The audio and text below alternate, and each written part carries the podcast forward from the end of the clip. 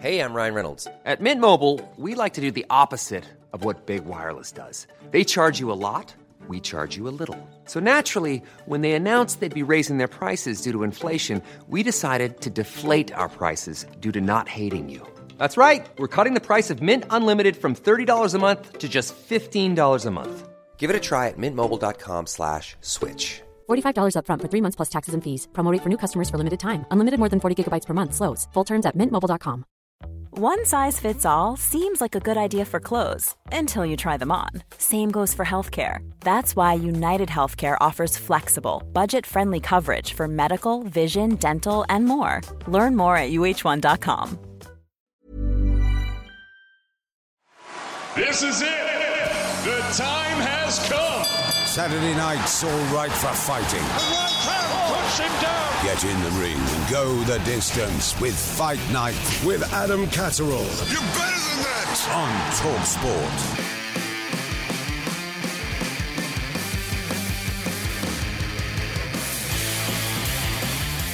Welcome to the Fight Night podcast. This is a special edition on Ricky Hatton. I'm Adam Catterall. Gareth A. Davis was with me for this interview, and we thought we'd give him his own place on our podcast platform because Ricky is absolutely brilliant. He's always honest, he's always humorous, and he went on for 45 minutes, and we didn't want you to miss any part of that by obviously chopping and changing various bits of our other podcast. So we thought we'd put it out all on its own. So here it is, Ricky Hatton in all his glory, from Saturday night's Fight Night show on Talksport.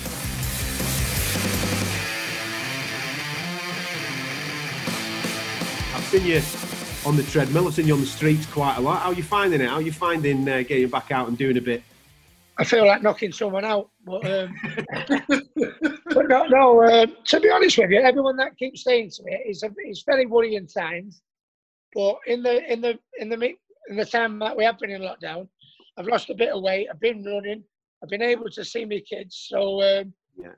And to be honest, the way I'm getting my head around the thing is, Gareth will know, when I was fighting, I used to do 12 weeks training camp where there was dieting, training, couldn't have a bit of alcohol, couldn't have any chocolate, couldn't have anything like that.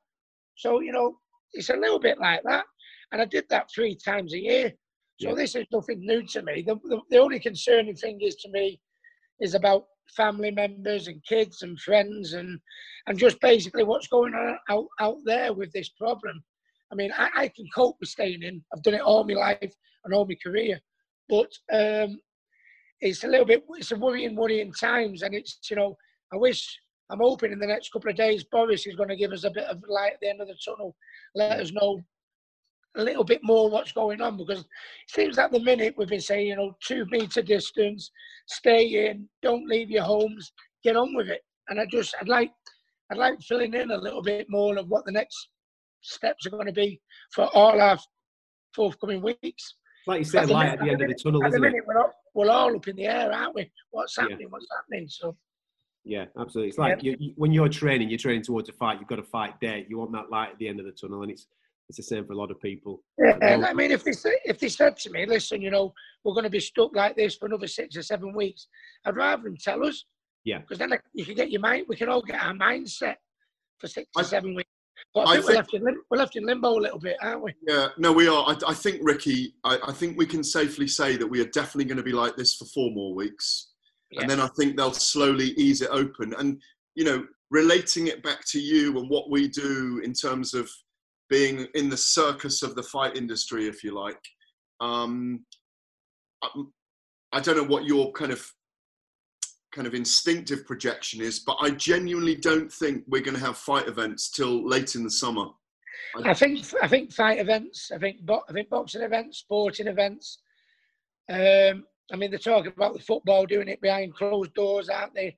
And stuff like that. I think we'll have to, we'll have to see whether that works. But I think major big events and I think what they're going to do first, I think like sporting events, football events, boxing events, I think pubs, bars and clubs where there's big gatherings, I think they're going to be the last to come in.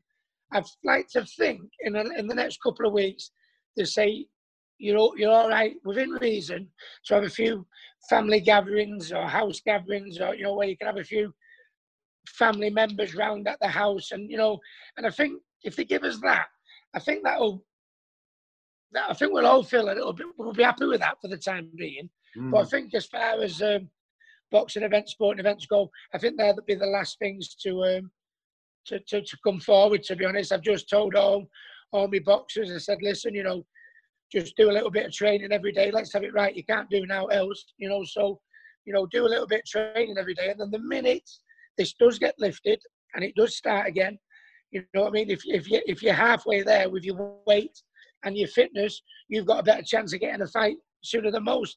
If you come and twaddle into the gym like I used to do, you're not going to get one, are you? You know, so it's simple, isn't it? It's not rocket science.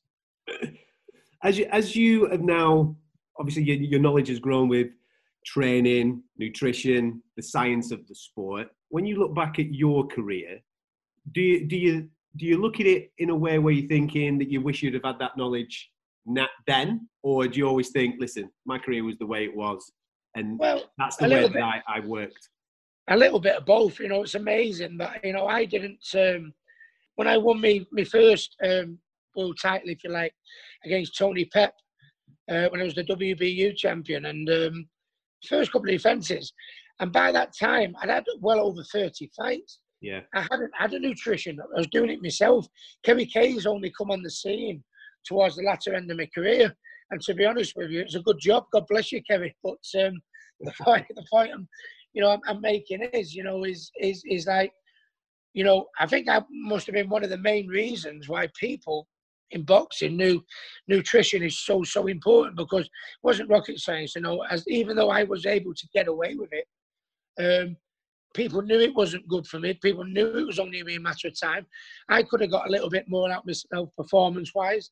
I think I maybe could have got a few years out of myself if I'd have lived the life a little bit better and looked after my body a little bit more. But, you know, if you was going to ask me, would I change anything about it?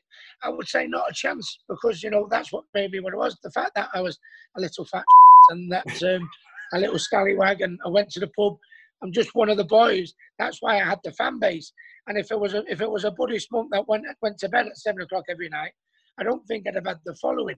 But as a trainer now, a boxing trainer, that's what I tell all my boxers to do. You know what I mean? You go to bed at 7 o'clock. You know, it's a case of do as I say, not as I do. I remember you saying that to me, Ricky, as soon as I came up to see you. I think it was on the 10th anniversary of Kostya Tszyu, or remember that. And I remember we sat in your gym, the Hatton gym in Hyde, and you said, there's no way I would have put up now from my fighters what I was like when I was a boxer. But the thing you said it just now though, Ricky, there was something very unique about you. And so part of the pleasure and the pain for you and your makeup psychologically was... Because I remember you saying this. I remember your mum telling me. I went to her brother's carpet stall in Glossop, and she was telling me about this. Ricky gets to a certain weight and a certain time, and then he's back again. And it's almost like a trigger. You got to a certain weight, you'd had enough drinking, but it was part of you. It's part of you, how you formed as a human being, how you've developed in front of us. Do you know what I mean? Yeah.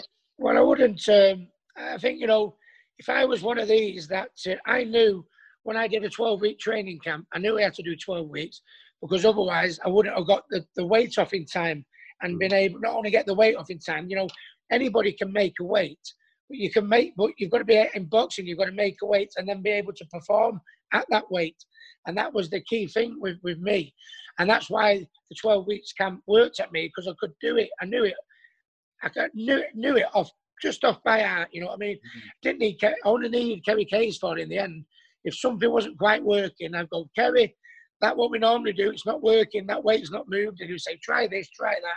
But it just got so routine, you know, in order for me to make the weight. And I think to myself, because I was a naughty little boy, you know, and I used to, you know, my diet wasn't great and sneak out for a pint, I knew if I snuck out for a few pints of Guinness 6 weeks before the fight, I wouldn't have been able to make the fight. I had to do everything meticulously by the book, otherwise I wouldn't make it. And in knowing that, that's what kept my focus. Do you know what I mean? If I, and that's, but I mean, as a trainer now, whenever my fighters come to the gym, I say, right, 2 weeks off. And when you come back, I don't want you to come back any heavier than that. I weigh them before training. I weigh them after training. And that was a little bit unheard of, you know, and it's, you know, I'm passing on my knowledge because even though it worked for me and I got away with it, sooner or later, it did catch up with me. You know what I mean? You know, them punches that, you know, I was shaking off round at Kostya Tszyu era. By the time the Pacquiao era come, they were knocking me into the middle of next week, weren't they? So, and that's, you know, wear and tear on your body. It's all right at first when you're young. You can shake it off, but it chips away at you eventually in the end. So, going on to your career, because it's amazing to hear you talk about this. Because, you know, as you know, I covered your first fight in bowlers. I went all through America with you. I did your entire career, and it was an absolute privilege. And you know I think that, and I've told you many times. Absolute privilege. Because at the end, you were fighting the two greatest pound-for-pound fighters in the sport at the time, and you'd earned that. What does it feel like? Because I know you still get it. You are arguably, I know Tyson Fury is very popular, and I know you're in his dressing room with him. What does it feel like, though, to be called? When we go to America, they still sing There's Only One Ricky Hatton to me. What's it like to be considered arguably the most popular British fighter of all time? It means everything. I always said, you know, my best win was Kostya Tszyu. And in fighting Mayweather and Pacquiao, you just said two of the best pound-for-pounders of, I don't know, maybe of all time. Yeah. Do you know what I mean? So, you know, and even though them fights ended in defeat, you know, 40,000 going over for the Mayweather fight, running out of beer in the hotels, and I won't mind, I was in training. but no, and like in Kostya Tszyu doing that in Manchester, you know what I mean? So I had specific fights that were, you know, me defining win and you know, and great, you know, achievements. But my greatest achievement was always the fan base, you know, and it doesn't matter how much money you've put in the bank or how many belts you have in the trophy cabinet. Do you know what I mean? When that's been and gone, and I'm here now, and you know, still knowing how the people feel about me even now to this day, you know, when I just walk down the street and kids run up and everyone comes up and you see it on social media and everything like that. And when, you know, I you know, some of the people I aspire to, my fan base come more than them. And that's something I'll never be able to get my head around, you know, that, you know, like our Frank, my mate, Frank Bruno, took 10,000 over. I took 40. That doesn't happen. How can that not be your best ever accomplishment? But for Mayweather, you mean, yeah?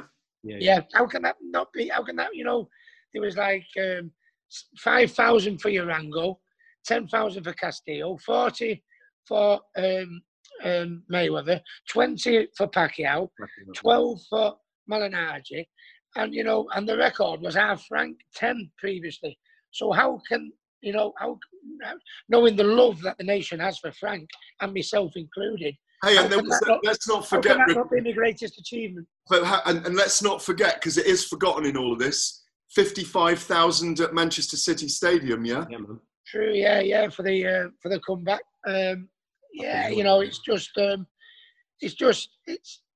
end of the rainbow stuff, you know. It's something that you'll never ever wake up from, and unless you've been there, and that's really probably the main reason why, without going over old ground, you know, once I hung the gloves up, how I fell on rock bottom and bad times, because when you've had to deal, once you've experienced 60,000 fans at the City of Manchester Stadium, 40,000 people in Vegas singing "There's Only One Ricky Hatton," your hand being raised that you're the number one in the light welterweight division against Kostya Tszyu in your hometown.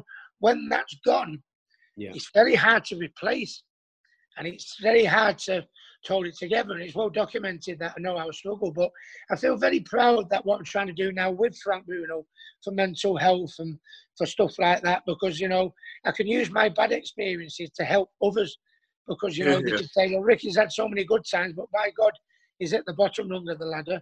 And if Ricky can come back to where he is, which I'd like to believe where I am now, present day, that's the best thing, you know. I'm not just, you know, using the good memories in the boxing ring. I'm using the bad memories out of that boxing ring to better people's lives.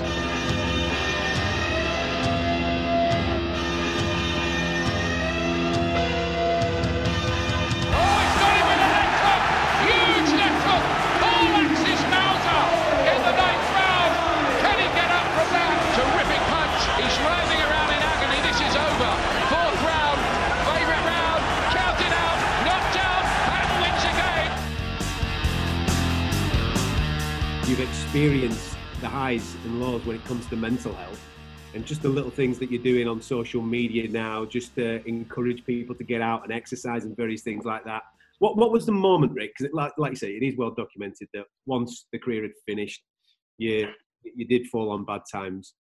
What was the moment for you that got you back to where you're at right now? Because you seem to be in a really good place. Well, you know, different things. The reason that gets people on track, they all have their own different story. But I think it was when my second baby come along, Millie, and my son Campbell, Millie came along.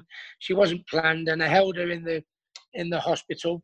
And I thought, come on, Ricky, it's not about you now. You've got another little baby here now that you need to. And bit by bit, I got myself in the right frame of mind. And it wasn't easy. It didn't happen overnight. It didn't happen first, but you know, there was bumpy stages at first, but eventually I got it on track. I lost about 5.5 stone in weight. I eventually made a comeback, and it, you know, even though it ended in defeat, from where I come from to make that comeback and pick the opponent I did, maybe a little bit too tough of a test for where I'd been, you know, to have that man for my first fight back. But it was my biggest success in life, because most people turn around and say, listen, I think people respect me more because of my bad times, because they can turn around and say, no matter what he did in the ring, he went on bad times, and we've all had bad times, but by God, how he came back. So I think when I thought I lost my respect because of the bad times, when I was on the bottom rung of the ladder, the stories in the paper, I think I lost my respect, but because how I came back, I think I got it back and more. And I want to try and use that positiveness, you know, in saying, listen, you know, I was at the top, and then I was at the worst and worst, and now I'm trying to, you know, people saw my life. I think, as Gareth will know, they saw my rise and downfall fold right there right in front of people's eyes. So they know it's not rubbish. They know, they've been there and they've seen it. And to see me present day, and you know, it's like what I'm doing on social media now. I'm putting some of the biggest crap on you've ever seen in your life, aren't you? You know what I mean? It's making people laugh. Making people laugh. And that's what you've got to do in times like this. You've just got to keep smiling, keep laughing. We're all in the same boat. But if I put one post on Instagram or Twitter that makes people laugh, or one quote that says, listen, we're all in the same boat, and it works, that's what I'm here for now, and that's what I believe for. Not just a boxing coach, an ambassador for those people, that, because I nearly wasn't here. Exactly. I mean, no, and it's brilliant that you are, and you know, we've all read the stories of the dark moments that you've had, and that's why people can relate to you. You just mentioned the fight with Vasilslav Senchenko just then, when you made the comeback, and we do need to pick over the bones of your career a little bit. And I know what I loved about you that night, because you were a ghost of yourself in the ring, and you knew it. Yeah, but when you came into that press conference, Ricky, and we were all sitting there. We didn't know what you were going to say, and you just said, that's it. And that's the honesty you've always had. You weren't, you gave it everything in camp. We came to see you. You look ripped, excuse my French. You look absolutely ripped for that fight. You've given it your all. But the timing, the desire, all those things to be Ricky Hatton, you couldn't be the hitman anymore. And you came, you sat down, and you said, guys, this is it. And everyone was almost shocked. Do you know what I mean? Yeah, because it wasn't a bad performance. Do you know what I mean? Yeah. Well, he had I think it was like a 34-1 record. Yeah. And he was a former world champion, and he'd lost his world title in his last fight. So I picked him, and I thought to myself, I think I can beat him, and if I fight him, then I fight for a world title, and then I can, you know, hang my gloves up. And no, it was Amir Khan next. It was going to be Amir Khan, wasn't it? Yeah, yeah. And my team turned around and said to me, Ricky, are you crazy? Don't pick someone like that. Just anyone, just to knock over, just to get your confidence up and get your eye back in, then we'll maybe go for him. And I just turned around and said, no. I said, listen, in my heyday, I'd have wiped the floor with that kid. No disrespect. So if I can't beat him now, what the hell am I going back into boxing for? So we made the fight. And then when he did beat me, and I thought I was just maybe pinching the fight by the skin of my nose, and he got me with a body shot. And but what had happened was, you know, for the reason I said before, if I can't beat him, it tells me that I haven't got it anymore and it's time to move on. But I think people respected me for the attitude that I had in picking the opponent that I had. And then when it come about, I held my hands up and went, what did I say before the fight? That's good enough for me. And you know what? A lot of people thought, oh no, Ricky's got beat here again. He worked so hard for this. He's going to go straight back to where he went. But they had the opposite effect for me. I felt massively happy to fight a former world champion and nearly beat him after everything I went through and just get pipped at the final finish line, you know what I mean? It was great for me and I've not looked back since. Would you have beaten Khan? I think I'd have beaten Khan, you know what I mean? In, you know, I think, you know, at the end of the day, I think, you know, I look at his fight with Maidana. I wasn't as big a puncher as Maidana, obviously, but I had more skill, ability on moving in on my opponent. Like when I boxed Kostya Tszyu, who wasn't a mover like Khan, but I could move in on my opponents quick. I think, you know, when I was in my prime, I had a good chin. So I don't think Amir, I think for as long as Amir would have run, I'd have been running after him and I wouldn't have gassed. And I don't think he'd have walked me on to one because I think my chin was tough enough at that time. And I think, you know, for Amir to run and hold the Ricky Hatton who fought Kostya Tszyu off for 12 rounds, I don't think he'd have done it. But I'm glad it never come off because I was just coming to the end and Amir was just rising up. And he's my friend. So, you know, I wouldn't like to have, you know, I mean, I don't think Amir, you never know, Amir might have put the finishing touches to my career or I might have ruined the start of his career. So I'm glad it never happened in the end. But if you're asking who would have won in our primes, Ricky Hatton against Kostya Tszyu, he could have run. Ricky Hatton that night would have caught him. I think. So late stoppage, yeah? Yeah, probably, yeah.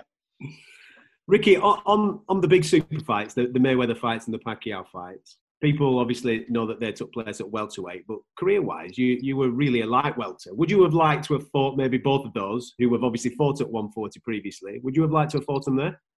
Yeah, it's, you know, in boxing, it's all about timing, isn't it? You know what I mean? I you know, a fight that got away from me was Miguel Cotto, and he was the 140-pound WBO champion at the time I beat Kostya Tszyu.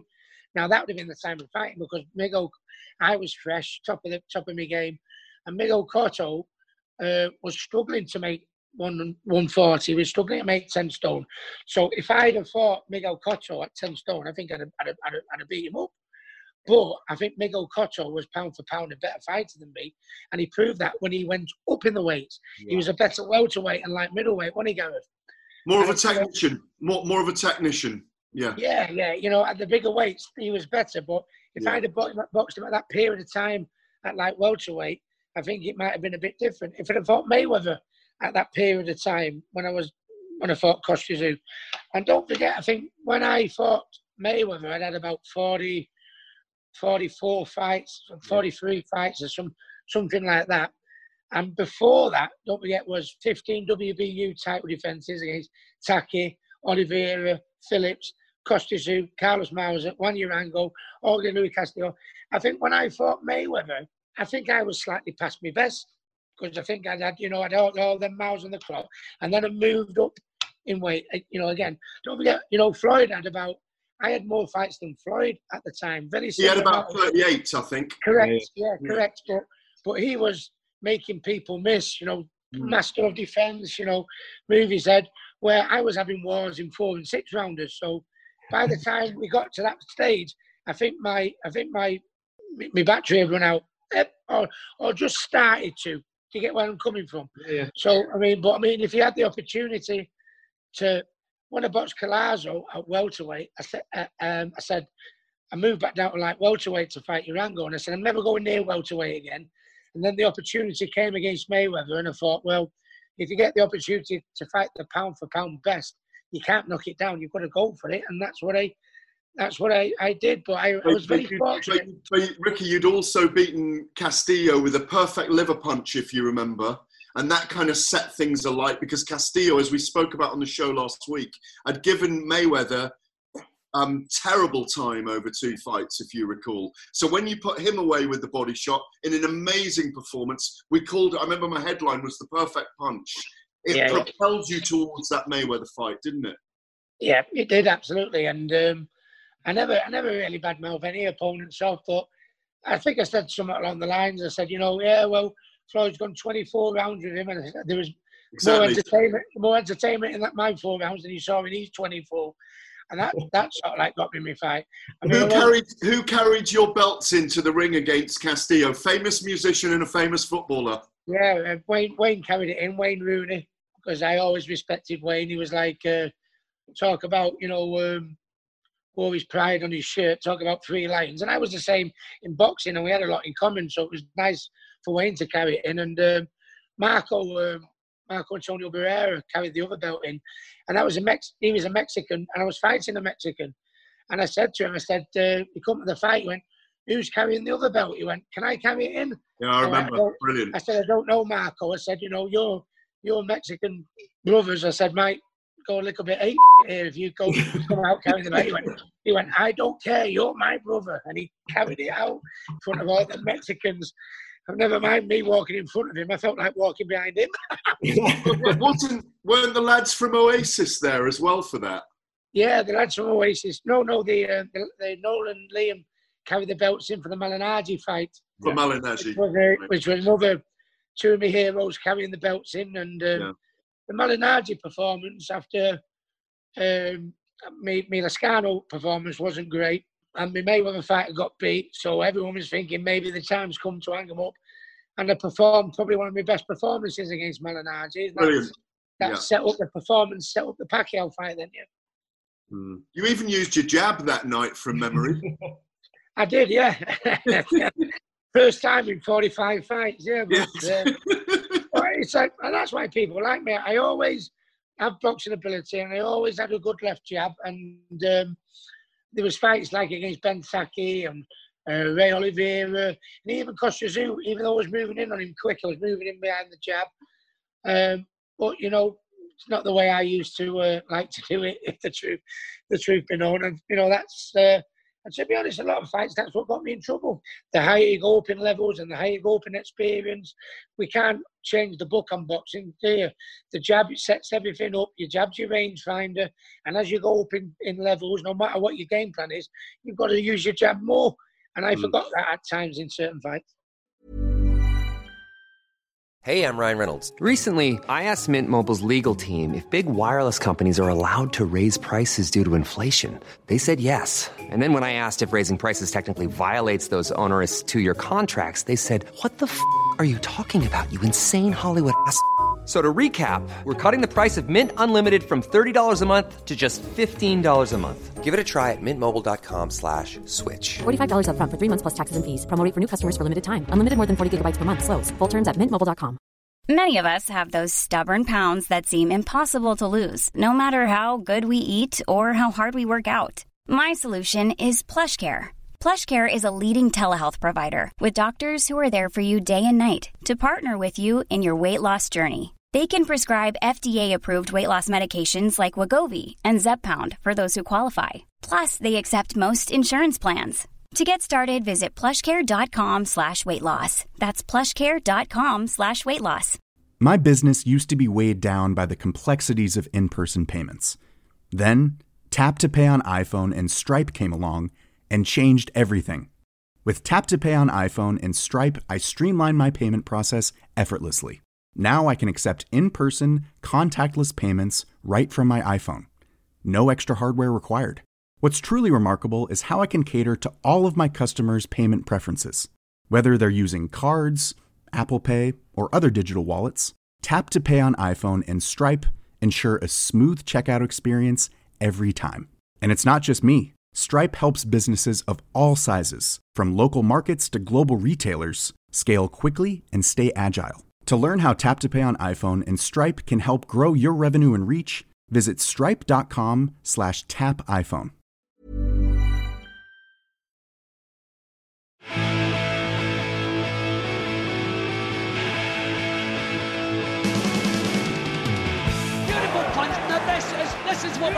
beautiful. This is a real Ricky Hatton. We're seeing a beautiful right hand again. Great fighting play. He's on the canvas, and this fight is over. The perfect left hook to the liver ends the fight. Who do you like watching in your own weight categories now? At 140, at 147, who do you like watching now, and who do you think could go on to dominate those weight categories? There's a boxer that Floyd Mayweather's got, isn't he? He's a southpaw. I forget his name, Gareth. Gervonta Davis, are you talking about? I think that's it, yeah. He's lightweight, isn't he? He's lightweight, yeah. You must like the likes of Regis Prograis, Josh Taylor. Josh Taylor. Ortiz, these guys. Yeah, well, I spoke to Josh. I mean, Josh has probably been in a similar position, because Josh has been using my gym with Ben Davison and Billy Joe Saunders, and you know, he won the world title, didn't he? And then he got the ring belt like I did when I beat Kostya Tszyu and Mauser. And he was of the opinion, he said, listen, you know, whatever fight comes up, I've got to get. But if he felt that there was bigger names in the welterweight division, he was contemplating, you know, maybe going up to welterweight as he's not cleaned up, but near as damn it, you know, in the junior welterweight division. And just spoke at how that moving up that 7 pound, it's not like bantamweight to super bantamweight and super bantamweight to feather and feather to super feather, is it? You know, it's, you know, junior welter, welter to welters are full 7 pound, and it's a big jump. And but you know, that's where the money fights were when I was there. You know, the Mayweather, the Cottos, the people like that. And it seems like the big names that you just mentioned there, Gareth, at the welterweight division, and that might be a move for Josh, because I mean, once you've made, you know, your solidarity in the one weight division, you want to set yourself goals and test yourself, and that's why I went against Billy Graham and moved up to welterweight beyond his instructions. But I did it. I won a world welterweight title, and I wouldn't change that for the world. I think Josh Taylor's in the similar kind of situation, isn't he? One person who we can compare to, which I mentioned earlier, is Tyson Fury. His popularity, he's gone from villain to hero.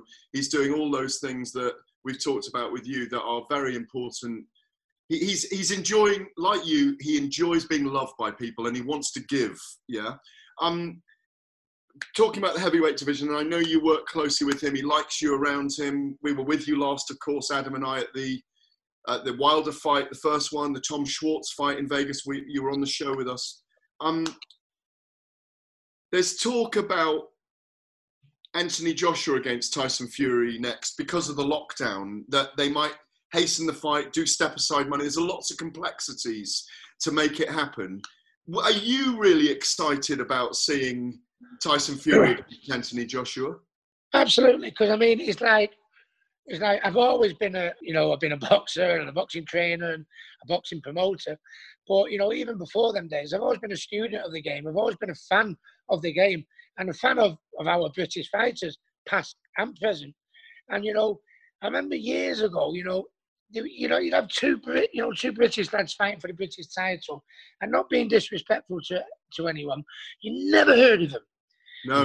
Now we've got the number 1 and 2 in the world. Mm-hmm. And both, you know, different styles, different personalities, different. It's a and it can. I think it can not happen.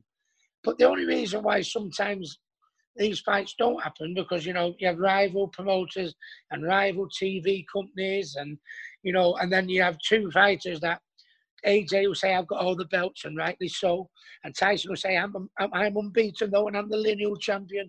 And it's because of that is why sometimes big fights don't happen. But I just think there's that more in the pot for everyone, for AJ, for Tyson, you know, for AJ's promoter, for Tyson's promoter, for the TVs. There's that much in the pot that I think that, and because of public demand, how can it not happen, Gary? The undisputed heavyweight title. Yeah, I mean, we know the game, how the game works, you know, and we know why, if it doesn't happen, why it won't happen. But we can't allow this not to happen, can we? And well, would they have to give Wilder about maybe? I was trying to think about this morning, and obviously we're talking about this on the show. They're going to have to give him a serious amount of step-aside money to do it, though. Maybe 5 to 8 million, something like that. A big pot. Because at the end of the day, if I was in Wilder's position, I'd force the trilogy fight, wouldn't you? Absolutely, absolutely. Mm. Absolutely, yeah. And it's just, you know, it's up to the TV, the promoters, and everybody who deserves something out of the pot to say, you know, is it worth our while to give him whatever he needs? Do you know what I mean? We can't answer that because we don't know what's in the pot, but only then we'll know, you know, listen, can we afford to give it? And I'd have thought, yeah, we can. And it's just about everybody being sensible and not any individual being greedy. Boxers, promoters, TV, the whole shebang, in order to make it happen. No, absolutely. Fingers crossed we get to see that soon. Listen, Rick, before we let you go, obviously we've seen the girls terrorising you throughout lockdown, obviously with the water fights and various things like that, and keeping you honest, mate. And I know that obviously now you're a granddad and what have you. Young Campbell has obviously taken to the ring as well. How's he getting on? How's he getting on with his career? He's doing all right. He's running most days. He's got a bag hung up in the garden, so he's doing what I'd like to think all the boxers out there are doing. And if you are listening and you're not doing it, get it done, you little because sooner or later there's a fight going to come up. You'll get one sooner if you're in shape or you're not. Anyway, but yeah, Campbell is he's coming on well. He's only been at it a few years, and he's done really, really well. And the fights he has lost is against lads that fights we shouldn't even be accepting. Yeah. You know what I mean? If it was, you know, the last fight he got beat in the ABAs by the lad that won it the previous year, who's like 3 and 4 years older, and had like, you know, Campbell's had, you know, 27 fights. This fella's had like 67 fights. Yeah. That was off at the club show. You know, you'd say, oh, hang on, but we've took a chance with him because I'm confident in Campbell's ability. And he's not quite got over the finishing line, but he's mixing it with people that he shouldn't really be fighting. That's the point I'm making. So I'm happy with his progress. I'm happy with his development. I'm happy with his attitude. Mm. I mean, the fact that he's become a father at such a young age, I think has helped him. It's mellowed him. It's slowed him down. It's made him behave himself a little bit more. And but no, he's a credit to me. I couldn't be any more proud of him, whether he did the boxing or whether he didn't do the boxing. But I had to be opening the way he's performing after the few years and the inexperience he's got, you know, without putting any too much pressure on him. I think there might be half a chance, but all we can do is watch this space, let him develop, let him bring his daughter through, let him keep working, let him keep training, and what will be. But I mean, he's got good people behind him, and myself and Matthew and the Roy Richardson Academy, the boxing club that he boxes for. And if he doesn't quite get there, it won't be for the want of trying from Campbell and from the backing he's going to get from his family. You turned pro at 18, I think. Was it Bowlers, that first one that we were at with you? No, it was Widnes. That's Widnes. Yeah. You were 18. You turned pro under Frank Warren. Is he going to be a little bit older when he turns pro, do you think?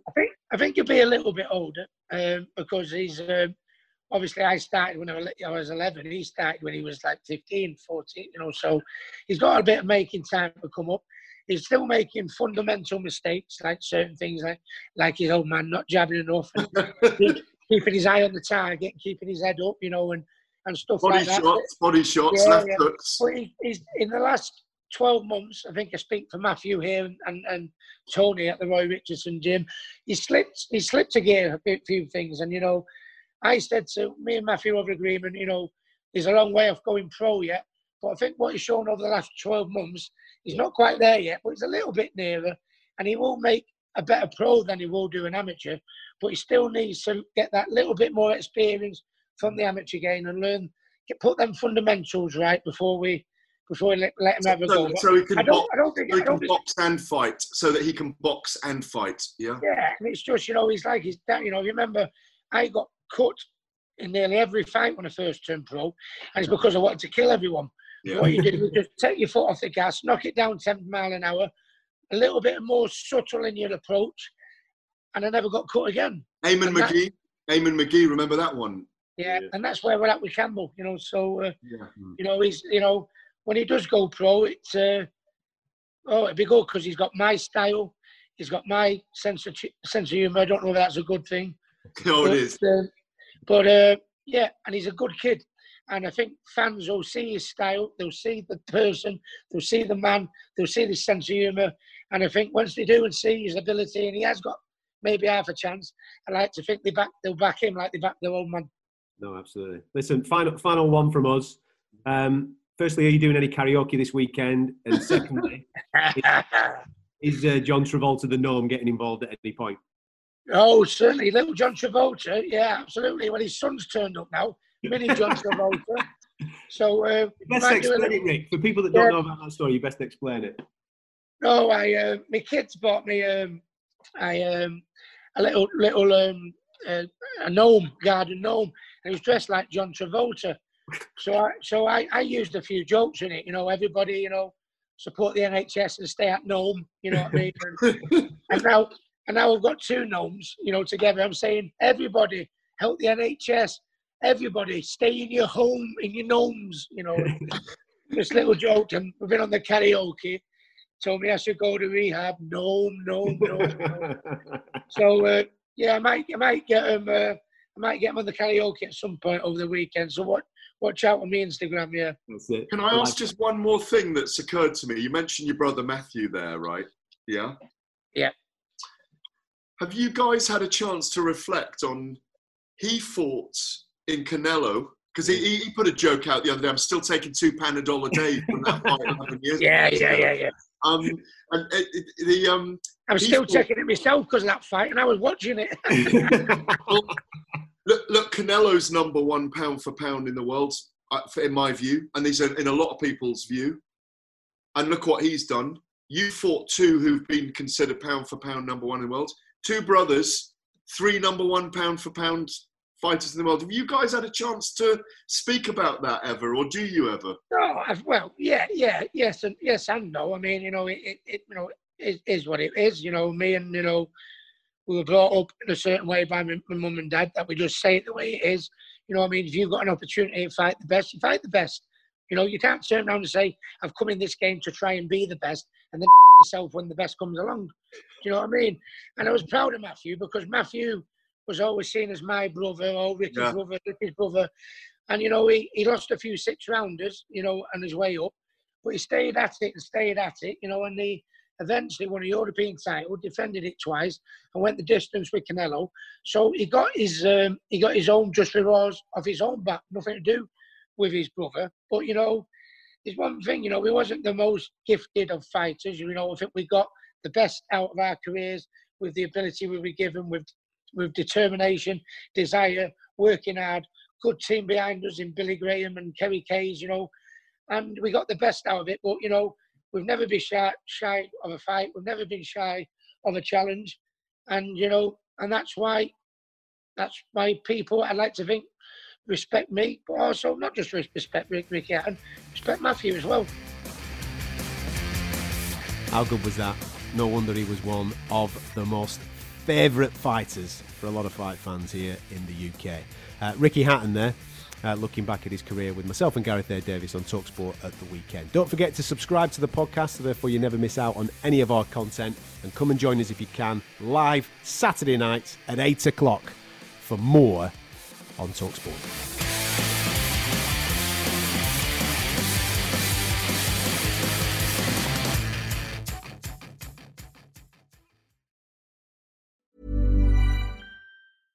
Imagine the softest sheets you've ever felt. Now imagine them getting even softer over time. That's what you'll feel with Boll & Branch's organic cotton sheets. In a recent customer survey, 96% replied that Boll & Branch sheets get softer with every wash. Start getting your best night's sleep in these sheets that get softer and softer for years to come. Try their sheets with a 30-night guarantee. Plus, get 15% off your first order at bollandbranch.com. Code BUTTERY. Exclusions apply. See site for details.